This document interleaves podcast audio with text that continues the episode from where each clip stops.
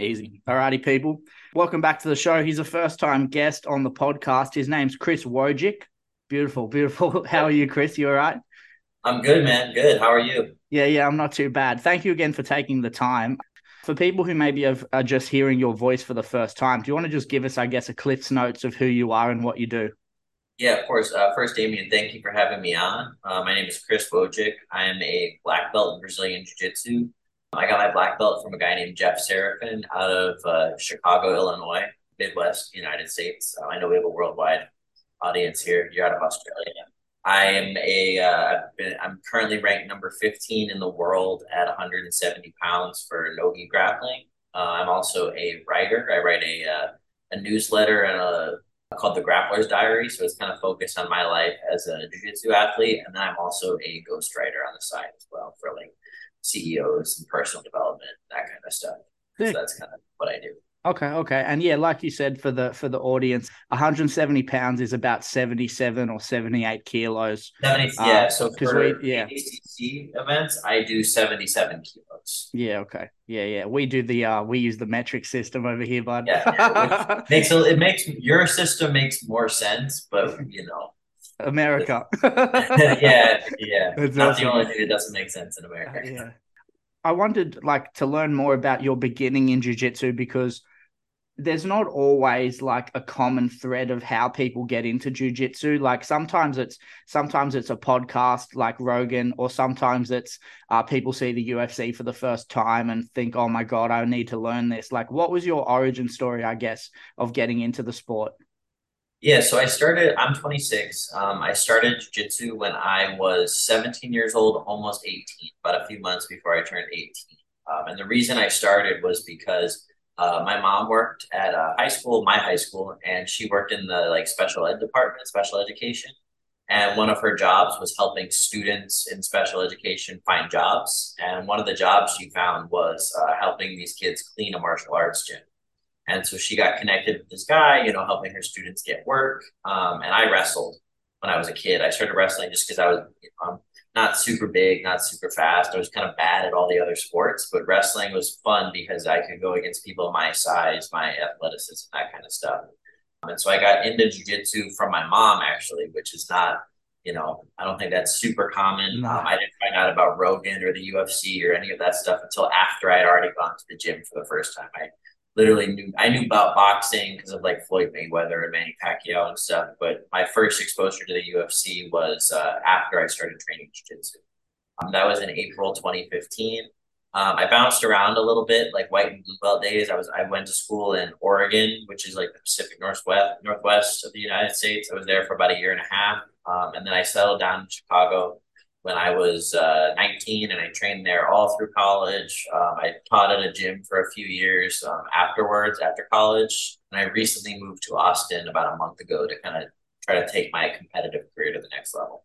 And so do you feel like from the beginning, once you were living in um in the Northwest, that you were always super serious about your training and, and sort of committed to it? Or was it when you moved to Chicago? Like when did you sort of feel like that was wanted, what you wanted to focus your time on? Yeah, so I did about a year of jiu-jitsu where I was kind of, you know, I had, I had probably six months where I was just training for fun, maybe two or three times a week, just kind of, you know, exploring. And, you know, I was doing other things. I was eighteen years old. You know, I was like partying, doing that kind of stuff. And mm-hmm. then uh, when I turned nineteen, I decided that I wanted to fight M M A, because I was seeing like people in the U F C. And then all of a sudden I would see a U F C fighter who's like twenty-one. I was like, wait, he's two years older than me. I want to do that too. I started doing M M A training for about a year. So I was doing boxing and Muay Thai and all the grappling. And, you know, uh, I was doing gi and no gi, but I didn't really, you know, I was just training a lot. Um, but I was splitting my time between jiu-jitsu and M M A stuff. And then I competed in the I B J J F no gi worlds um, with about a year and a half of training. And I did the blue belt division. And I didn't know the rules of the tournament. I just knew like, getting submitted was bad and getting swept was bad. And that was enough. I got third on my first try. And I was like, I bet if I focused on this, I could be pretty good. Mm. And so that was kind of what made me stop doing the M M A stuff and go down the jiu-jitsu rabbit hole. And, you know, my parents are very happy about that choice as opposed to becoming a cage fighter. But I started doing jiu-jitsu pretty seriously in like late twenty sixteen. And then I was pretty much doing jiu-jitsu intensely pretty much that entire time. You know, there was a period where I was, you know, freelance writing on the side. I was in college and doing like, you know, internships and stuff like that on the side. But I started doing jiu-jitsu pretty intensely around twenty sixteen. Okay. Man, that's crazy. I, I I was obviously the plan is to talk a bit about jiu-jitsu, but I would love to learn about the writing side. Like, have you always loved to write? Have you been a reader for a long time? Like, how does that sort of get started that you're now doing ghostwriting and stuff as like a, a way of making money to almost fund what you're doing with jiu-jitsu, right? Yeah, well, that's actually how it started was right. I finished uh, my undergrad at, uh, I went to Loyola Chicago. And I finished and I was like, okay, I need to get a job. I need to make money. You know, at the time I wasn't making, and now I'm able to make my money pretty much fifty-fifty jiu-jitsu and writing. Um, but at the time it was like, you know, jiu-jitsu was making, jiu-jitsu was losing me money at the time. Mm-hmm. And so I was like trying to figure out a way, and I would, you know, read books on, you know, finance, personal finance and stuff like that, trying to get educated on the, the subject. Um, And I've always liked writing. You know, I was probably my best subject in school. I wasn't like amazing at it, but it was my best subject in school. Um, and I read an article on medium dot com in late twenty twenty. And then the pandemic happened too. So it was like even harder to find a job. Um, but it was late twenty twenty. I read an article on, on medium dot com, and I started just posting like an article per week on Medium, just, you know, to see if it could be maybe a thing. And I was using that kind of to build a portfolio to start my freelancing, which I don't really do that anymore. Now I pretty much only do the ghostwriting. I started doing that, and eventually it became kind of like a, you know, it just grew just because of consistency and, you know, just constantly, you know, putting stuff out, and it started to grow. And that was kind of how I was able to build a little, little job out of it. And now it's something that I, you know, I love to do, and I do it pretty much full time. Yeah, sick. And so with the ghostwriting side of it, is it sort of uh, because I'm my job is in finance in Australia doing home loans. So like mortgage broking, I guess, I think it's what you guys would call it. So and a big industry for our our business is for having somebody who writes your newsletters that you send out to an email list of clients or potential clients. Is that sort of a similar thing that you're doing, or like yeah, talk about pretty that? Pretty much exactly what I'm doing. Yeah. OK, that's sick, man. Congrats. Like because like. Jiu-jitsu is for, for most people that I've I've met in the time that I've trained who are pushing it as what they want their career to be, you're basically poor for a very long time because it's very hard to make a living. And having sort of like alternative ways of making money to fund it is super important. So congrats. And also it's great that you can, you you're sort of, you sound like a bit of a renaissance man, like because you've got a couple of things going on, right? Like you're not just doing your jiu-jitsu, you're also a rider, and like it's awesome that you can monetize that to sort of push to whatever you want to do next. That's awesome, dude. Yeah, I've always been interested in like many different things, you know, like I was, and I, you know, the thing about jiu-jitsu is it's like, you know, you can train hard for two, three, if you're really pushing it, four hours a day, and then you're still awake, you know, for twelve more hours. You know, that's a lot of time. If you're doing jiu-jitsu full time, you're only spending a few hours at the gym. So I was always interested in different side projects like blogging and, you know, like content creation and that kind of stuff, and reading and stuff. And I was like, it just sort of made sense that I was like, if I'm going to do this and I already like doing it, I should try to find a way to monetize it. And that was sort of what led me down the uh, writer content creator path as well. Okay, okay. And so for people who are who maybe don't know a lot about jiu-jitsu, and you spoke about how some of your income is coming from jiu-jitsu, do you reckon you could break down to people, if you're a jiu-jitsu athlete, what ways are you considering to sort of monetize that skill? Because at the end of the day, like being a black belt in jiu-jitsu, it's like it, to me, I think of it like it's a craft, like somebody who's a plumber. Like you're, do you get what I'm saying? I don't know if that's the right comparison, but you're monetizing a craft that you've honed and developed and dedicated your life to becoming good at. Uh, and so how do you go about monetizing that? Like what was your mindset to figuring that out? Yeah, so it really started, do you know who Dante Leon is? Yeah, he's a, a friend of mine from, uh, he's out of the Midwest. So I used to train with him a lot. And I just noticed his approach was always very financially driven. Like he was always trying to make money through matches and everything. And that made me start to think like, okay, before I had just thought of jiu-jitsu as like a passion that I pursue and I try to be the best because I want to be the best. And that was the reason that I tried so hard. Um, and then over time, I started to realize that like, if I'm going to do this at the highest level, You know, now I'm like competing against guys who are like top ten in the world. If I'm going to compete at that level, I need to be monetizing my grappling so that I can grapple more, you know, so I don't have to go in and do a day job or whatever like that. And that was originally why uh, I tried to like kind of, you know, go and monetize my jiu-jitsu stuff. And so breakdown of kind of how it works is I have, you know, I have a jiu-jitsu instructional, which is, eh, it's a few hundred dollars a month. It's not crazy. Um, I do a Patreon, which is another few hundred dollars. Um, I'll do private lessons when I travel, um, which is frequently. I'll do seminars. So like I'll go and someone will fly me in for a weekend and I'll train and I'll teach and I'll do privates and that kind of stuff. And then I don't factor. Uh, one thing that I do that I think is a little different from uh, a lot of people who are trying to make money in jiu-jitsu is I don't factor competition winnings into my income, into my budget. That's kind of like a, a nice thing that if I win, I get extra money. So like I won a five thousand dollars bracket last year and it's like, oh, awesome. I got an extra five grand, but it wasn't something that I was planning for. And I think because I'm thinking about it like that, I've been able to go a lot longer than someone who would be like factoring them winning stuff or competing as their income, because injuries happen, things happen that take you off the mat. You need to be able to stay, you know, keep making money when you're not competing at the highest level. So that was kind of how I started doing that.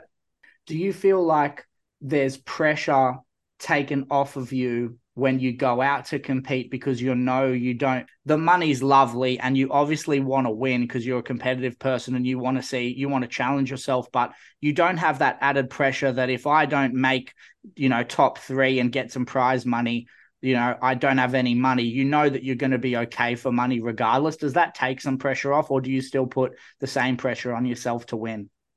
Um, I think that it depends on the person. So I yeah. would not necessarily prescribe that advice to someone else. But for me, I know that the pressure of like, oh, if I don't win, I'm not going to eat. I probably would end up not eating, you know, just knowing myself. But I think, you know, some people thrive under that pressure. And I, you know, I can handle pressure situations. You know, I've won a world championship in jiu-jitsu. Uh, I've been in the, you know, semifinals of the toughest A D C C trials ever, probably last year. But if I were like, if it was a win or be, you know, unable to buy food situation, I don't think I would perform my best. Yeah, okay. There's like a creative freedom. Yeah, a creative okay, freedom right. That is, you know, necessary to do jiu-jitsu well, I think, in my opinion. Okay. For me. And that's something I love about jiu-jitsu. Like I'm not, I don't want to talk like I'm on your level. So please don't like, I, I worry Sorry. about how, do you know what I mean? I worry about how yeah, I, yeah. how I put myself out. I'm a blue belt here, people. So like when, um, there's, there's so many ways of doing jiu-jitsu. Like everybody's got their own individual outlook on how they approach the game. And I really find that interesting. It's so cool to me. And speaking of that A D C C trials, was that, Was that the one where it was Mike Crisp and um, Nicky Rod's little brother? I don't know his name. J-Rod. Yep. Was that the comp you were talking about? Yep, I was in yeah. seventy-seven kilos. Okay, okay, you know Mike? okay. Yeah, so I have a cr- I have a, sh- a shoulder that cracks up off and on because of Mike Crisp. He was uh, one of my coaches. He was my. Tr- I love that guy though. He's a good dude. He yeah, um. Great. Yeah, he used to coach at a gym called Lions M M A, which was the first gym I went to in Vancouver. So I trained in Vancouver for a very long time before COVID hit. I was living over there. And yeah, I trained, I basically got all of my stripes at white belt over in Vancouver. It was a good, it was a good place to be, Vancouver. It's a sick spot. Obvi- so we're the same age. I think you're twenty-six. So we won't say the advice you would give your twenty-five-year-old self, which is like the the standard question I ask people. So maybe we could say eighteen, or you can you can sort of go with it the way you want to. If you could go back in time as you are now, knowing what you know about life now, what do you think you would tell your younger self? Like, what advice would you give that person? Um, I have a few major points that I think I would tell myself. Um, I think the first would be to make sure that I prioritize my mental health, because I think that it was something that I struggled with when I was like eighteen, nineteen. And I think I dug myself into a little hole by neglecting, you know, when I was struggling. I just would just ignore things and try to grit through them. And I would end up making things, you know, whether it's relationships, whether it's doing work, whether even jiu-jitsu is harder when you're, you know, it's when you're struggling mentally. Um, I think I would tell myself to kind of, you know, take your mental health, take your mindset seriously, And that, I think, took would take a lot of pressure that I was putting on myself off. Another thing that I would tell myself is to like lean into your weird. I think that a lot of times, especially when you're younger and you're very concerned about what other people think about you, it might change the way that you, you know, live your life and the choices that you make. And I found that pretty much every single time that I choose to do something that I think might be a little weird or a little different, as long as you make that choice and you go down that path with, you know, confidence and grit, and you don't give up when it gets hard, you're rewarded tenfold for going, you know, going your own way. So that would be kind of two main points that I would talk to you under. So obviously there's two points to break down there. What do you feel like you can place the point in time where you feel like you learned those lessons?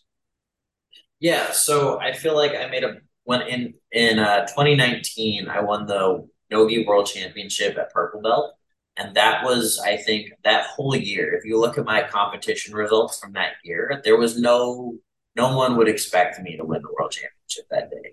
You know, I was, I was good. I would win some regional tournaments. I finished in the top sixteen in the world in the gi. So I had a good year, but there was no reason to think I was going to win world's no gi. But I think on that day, mentally, I was just so clear-headed. I was so focused that I was completely, I was in the zone in a way that I hadn't been in my entire career up until then. And it was because I had been doing a lot of work on my mind throughout the entire year. So I think twenty nineteen was when I really turned a corner mentally. Um, and then, you know, I thought to myself after, I wish I had just started doing this the whole time. I think I would have had much better success uh, sooner. Uh, you spoke about the personal finance stuff, and that's the, that's the next question, like investing. Is investing something that you try to do, whether it's just obviously investing in yourself and maybe skill acquisition with jiu-jitsu so you can teach better, or if it's something you do personally with finance to sort of put some money aside? Like, what's investing to you? Um, yeah, so I do some like, you know, financial investing, like in stocks and stuff like that. Um, my dad worked in stocks growing up, so I was exposed to that from okay. a young age. And I, I, you know, I, I wouldn't say I'm a financial guru by any yeah, means. Yeah. I'm familiar with, you know, like the S and P and the Dow and like that kind of stuff, but I'm not an expert. So I kind of will consult my dad and I'll go through that stuff. I think that's important to, uh, um, you know, that kind of stuff. It's, I think, I think it has a positive, uh, you know, it's a, you should get a positive R O I. That's as much as I know about it. Um, so I try to study it a little bit. Um, In terms of other types of investments, I make a lot. So I make, you know, I, I'll, I'll buy writing courses. I'll buy, you know, a lot of books. I got all those books over there. Mm-hmm. Or I think it's a different form of investment. I bought, you know, jiu-jitsu courses. Um, I think I've invested, you know, in going to jiu-jitsu competitions, doing all these different things with jiu-jitsu. Um, I think that in terms of like investing in yourself or investing, you know, you have to be willing to take shots in order to grow. I think if you just try to do everything all on your own without investing, you're going to hit a wall much sooner than if you try to, you know, you put down some money or you put down some risk or, you know, whatever it is. I think that, you know, taking risks and investing in yourself is a big, big thing to do. Something you wrote about uh, that I saw on Twitter a couple of, uh, I think it came out this morning, actually, speaking of like competitions and how they can be expensive for a lot of competitions, because it obviously costs a bit of money to run these competi- uh, competitions. A lot of the referees aren't getting paid a ton. Uh, as, from my experience in Australia, most of the people running competitions are volunteers, and some of the money is going to them. Some of it's going to running stuff. Like if you had a, if you had a magic wand to sort of like change aspects of how competitions or how jiu-jitsu on a whole could change for the better. I, th- I'm putting you on the spot, but like, is that is that something you think about? And what do you think you would do if you had a magic wand? Well, I think that, you know, if I had a space, I, I could do whatever I want. I think that really what we like, when I think about like the ideal competitive grappling experience, I think a little bit more about what we have for wrestling here in America. So like when I, I wrestled growing up and I would do these tournaments, it would be at a school, you know, it was just a local tournament. And it would be twenty-five bucks. And they would just put mats down, and it would be, you know, like the referee would be people who like were invest, who were like, you know, worked at the school or coached the team or whatever. And it would be not like an in-house, but like more of a local tournament, and it was a great way to build competitive experience. And we don't really have that in jiu-jitsu. And I think something like that would be really cool. And that would, I think, change the uh, competitive scene from the ground up. You know, like if we start at the lowest tier, right, the local tournament up the street, and we make that a more accessible experience, I think that that will force people, like, you know, if I if you had to choose between paying one hundred twenty-five dollars or whatever to go compete in some event where, you know, it's maybe going to be one match versus competing in a local event that's like twenty-five dollars, fifty dollars, and it's several matches, and maybe you don't get a fancy medal, right, but you still have this great experience. I think that people would, that would force the bigger events to reevaluate what they're doing. Yeah, yeah. There was a, there's competitions, like Australia has competitions, but they're few and far between. So like a few of the gyms where I live uh, out here will do like, I don't know, whether, all I can think of the right word is like a smoker. Do you know what I yeah. mean? Like it's just yeah. an informal tournament where they let the other gyms know, like, hey, turn up to this gym at this time, like pay us ten bucks and you'll get at least one match, two matches, three matches tops, you know, and whoever turns up, we just figure out a bracket, and it's, it's almost like a roll, but a little more full on. Do you know what I mean? Um, yeah. But yeah, so, so that's sort of your, that would be your magic wand thing, like making it more accessible for competition. So it's not so much of a, a money suck maybe. Yeah, and then I think also there would need to be some sort of cultural shift where we, when we think about jiu-jitsu, we don't really, like, we put a lot of pressure on competition in jiu-jitsu. Uh, and part of this is, I think, maybe social media, and everyone wants to seem like they look good on the internet. And I noticed this, especially like training at like a famous gym, you know, training at the B team. I'm like, some guys don't want to compete because they don't want to, if they lose, it really hurts their brand. And then you, this trickles down in the culture. And then you've got blue belts, purple belts who think that if they lose, it's going to hurt their brand. And it's like, if you don't test yourself and you don't put yourself out there, you're not going to have a brand for much longer. You know, part of this sport is activity. So either you have to be a teacher or you have to be an athlete. You know, that's kind of the two roles that you can have. And athletes lose sometimes, you know. That's just part of jiu-jitsu. Gordon Ryan lost a few years ago. You know, he's obviously doing well right now, and he's the one percent. But pretty much everybody else is losing.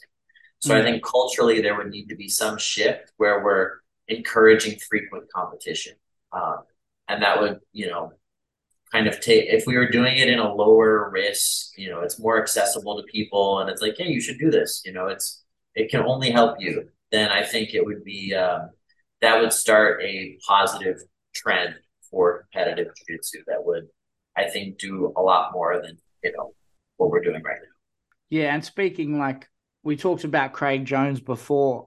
I, I feel like his his branding has been amazing. Like to have to have the idea to think that of like, I'm going to make sure that, you know, I'm almost famous and well known for not winning. Do you know what I mean? Like, that's so smart. I agree. I agree.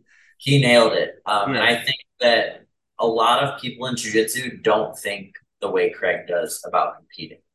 Like Craig has, you know, Craig has lost some matches in the last few years that he shouldn't have lost, but he also has won some incredible matches. He also is an, you know, he's in, he is an incredible grappler. And, you know, you look at Craig, people in jiu-jitsu, they remember your wins more than your losses, but culturally, some people don't feel that way. You know, like some people are worried. They're so worried about losing that they're going to just not try to compete altogether. Mm. Whereas, yeah. like, you look at someone like Craig, he, you know, he's competing against Luke Rockhold. Fine, he's getting paid well, but he, you know, he, like, for his legacy, there's no reason to do that match. But because of his branding, you know, it's like if Craig loses, we would just laugh about it because that's what the brand that he's built. Yeah, he's done a really interesting job. I like even back, even back in the day when I started training, his setup with, I think it's M A one, which is the company that make a lot of his gear. Like they did a really good job of keeping on top of making good quality gear. And he had investment from the teams that he trained as well. Like any of the new guys that came through wanted to buy the gear from M A one because he was their coach and he was invested in them and they were invested in him as their coach. Like it's, he's done a really wonderful job. And it's, I don't know if it's, he, he comes across like he doesn't, he's very aware of his own ego. I don't know if that's the right way to explain it, but like he he he knows that he's got an ego, but he seems like maybe he doesn't let it affect his decision making too much, and he just has a bit of fun with it. I agree. I agree. Mm. He's um he does something that like he does something like he's just he seems very self-aware and personable, and I think that when you look at like a lot of the other guys in, who are in the highest levels of jiu-jitsu, they seem very ego-driven. He mm-hmm. doesn't like come off that way, whether or not he is behind closed doors. Like maybe personally in his head, Craig is like, I gotta win or whatever, but it doesn't matter because like the way he presents himself is personable and people like that, you know? Mm-hmm. Whereas like some of the other athletes in jiu-jitsu don't present themselves that way, and it ends up being, you know, it hurts them in the long run because yeah. people want to like, you know, people want to support other people. They don't want to support these like robots, you know? Yeah. Yeah. one hundred percent. Um, and Craig's even talked about that before. You know, yeah. he's talked about how a lot of people in jiu-jitsu are uninteresting, and you know, he is not. He seems like an interesting guy. You know, he's cool. He's yeah. funny. Yeah. Yeah. He's got a great sense of humor for sure. Like he says funny shit. yeah. Yeah. Definitely does. My last question for you before we get out of here, Chris, is about jiu-jitsu and identity. I feel like most white belts went through this probably, but my experience was for the first six months of jiu-jitsu, I was thinking like, I am a jiu-jitsu athlete. This is who I am. Like, do you know what I mean? And I, I trained every day and I loved it to bits. And me and a few other guys would talk only about jiu-jitsu, or we'd be talking about, you know, watching rolls on Instagram and finding highlights and wanting to get new, new tutorials that we bought from Fanatics or wherever it would be. And then that sort of evolves over time and your connection to jiu-jitsu changes. Mine did for sure. And it is this love-hate relationship for me, at least. How do you sort of think about who you are as a person and what role jiu-jitsu plays within that identity? Like, how do you sort of think about that? Yeah, so I think about that. Um, I think about that more often than you might think. Um, maybe this is just because I'm a you know a writer and I think a lot as it is. But I think that for me, I used to definitely tie my identity a lot to my jiu-jitsu, and my ability to do jiu-jitsu well was very important. Um, And I think just the longer you're around jiu-jitsu and the more like, you know, it's it's kind of like a relationship in a way. Like at first you're like, when you first, you know, start a relationship, you're like constantly like thinking about the person and talking to the person and all this stuff. And then after a while, you're like, God damn, just give me some space, you know? Yeah. And I think that jiu-jitsu, but like, that doesn't mean that you don't like the person anymore, you know? Yeah. Like, it's not like, oh, now that I'm not only thinking about jiu-jitsu twenty-four seven, that doesn't mean jiu-jitsu sucks. It just means that I am, there's more to me, there's more to my life than there is just training and doing jiu-jitsu. And I think once I accepted that, like, jiu-jitsu, like, you know, we did, like I said a few minutes ago, like, jiu-jitsu is four hours a day tops if you're training, mm. like, a few times, you yeah. know? And, you know, there's other things that you have to do during the And so there's other ways to build your identity. And so I think of my identity as more like fluid than I think of myself as like a jiu-jitsu athlete and a writer and all these other things that I do. Um, I'm like, there's more to me than just the stuff that I put, you know, that I do or that I put on social media or whatever. And I think doing that and having like, you know, kind of a healthy dose of self-awareness and thinking about yourself is more than just what you do is really important. And also, I think it helps you do it better. It seems like you're a bit of an analytical person, like you think a lot about things. Yes. Yeah. I'm pretty, yeah. I'm really analytical. Yeah. Um, yeah. That can be a real, that can suck too. It definitely, it, you, it used to, like when I was younger, it used yeah. to suck a lot more because I would get in these like funks where I'd be like, I would, you know, I was doing jiu-jitsu and I was winning and I was, and people thought I was cool, like at my gym and stuff like that or whatever. And then, you know, then all of a sudden I would lose one and I would be like, wow, my identity is now over or whatever. Yeah. You know, over time, you just kind of have to, in order to keep doing the thing, you have to kind of learn to, uh, you know, like disattach a little bit, mm. uh, detach a little yeah. bit so that you're yeah. not like constantly anxious, you know, because most people don't do their best work when they're like anxious and their back's against the wall. Yeah, one hundred percent. do you want to let people know how they can get in touch with you or learn more about what you're doing, whether it's the newsletter you do or whatever, and then uh, we'll get out of here, I reckon. Yeah, yeah. So uh, on social media, I'm Chris M. Wojcik uh, on every platform. I am, uh, my newsletter is on Substack. It's called The Grappler's Diary.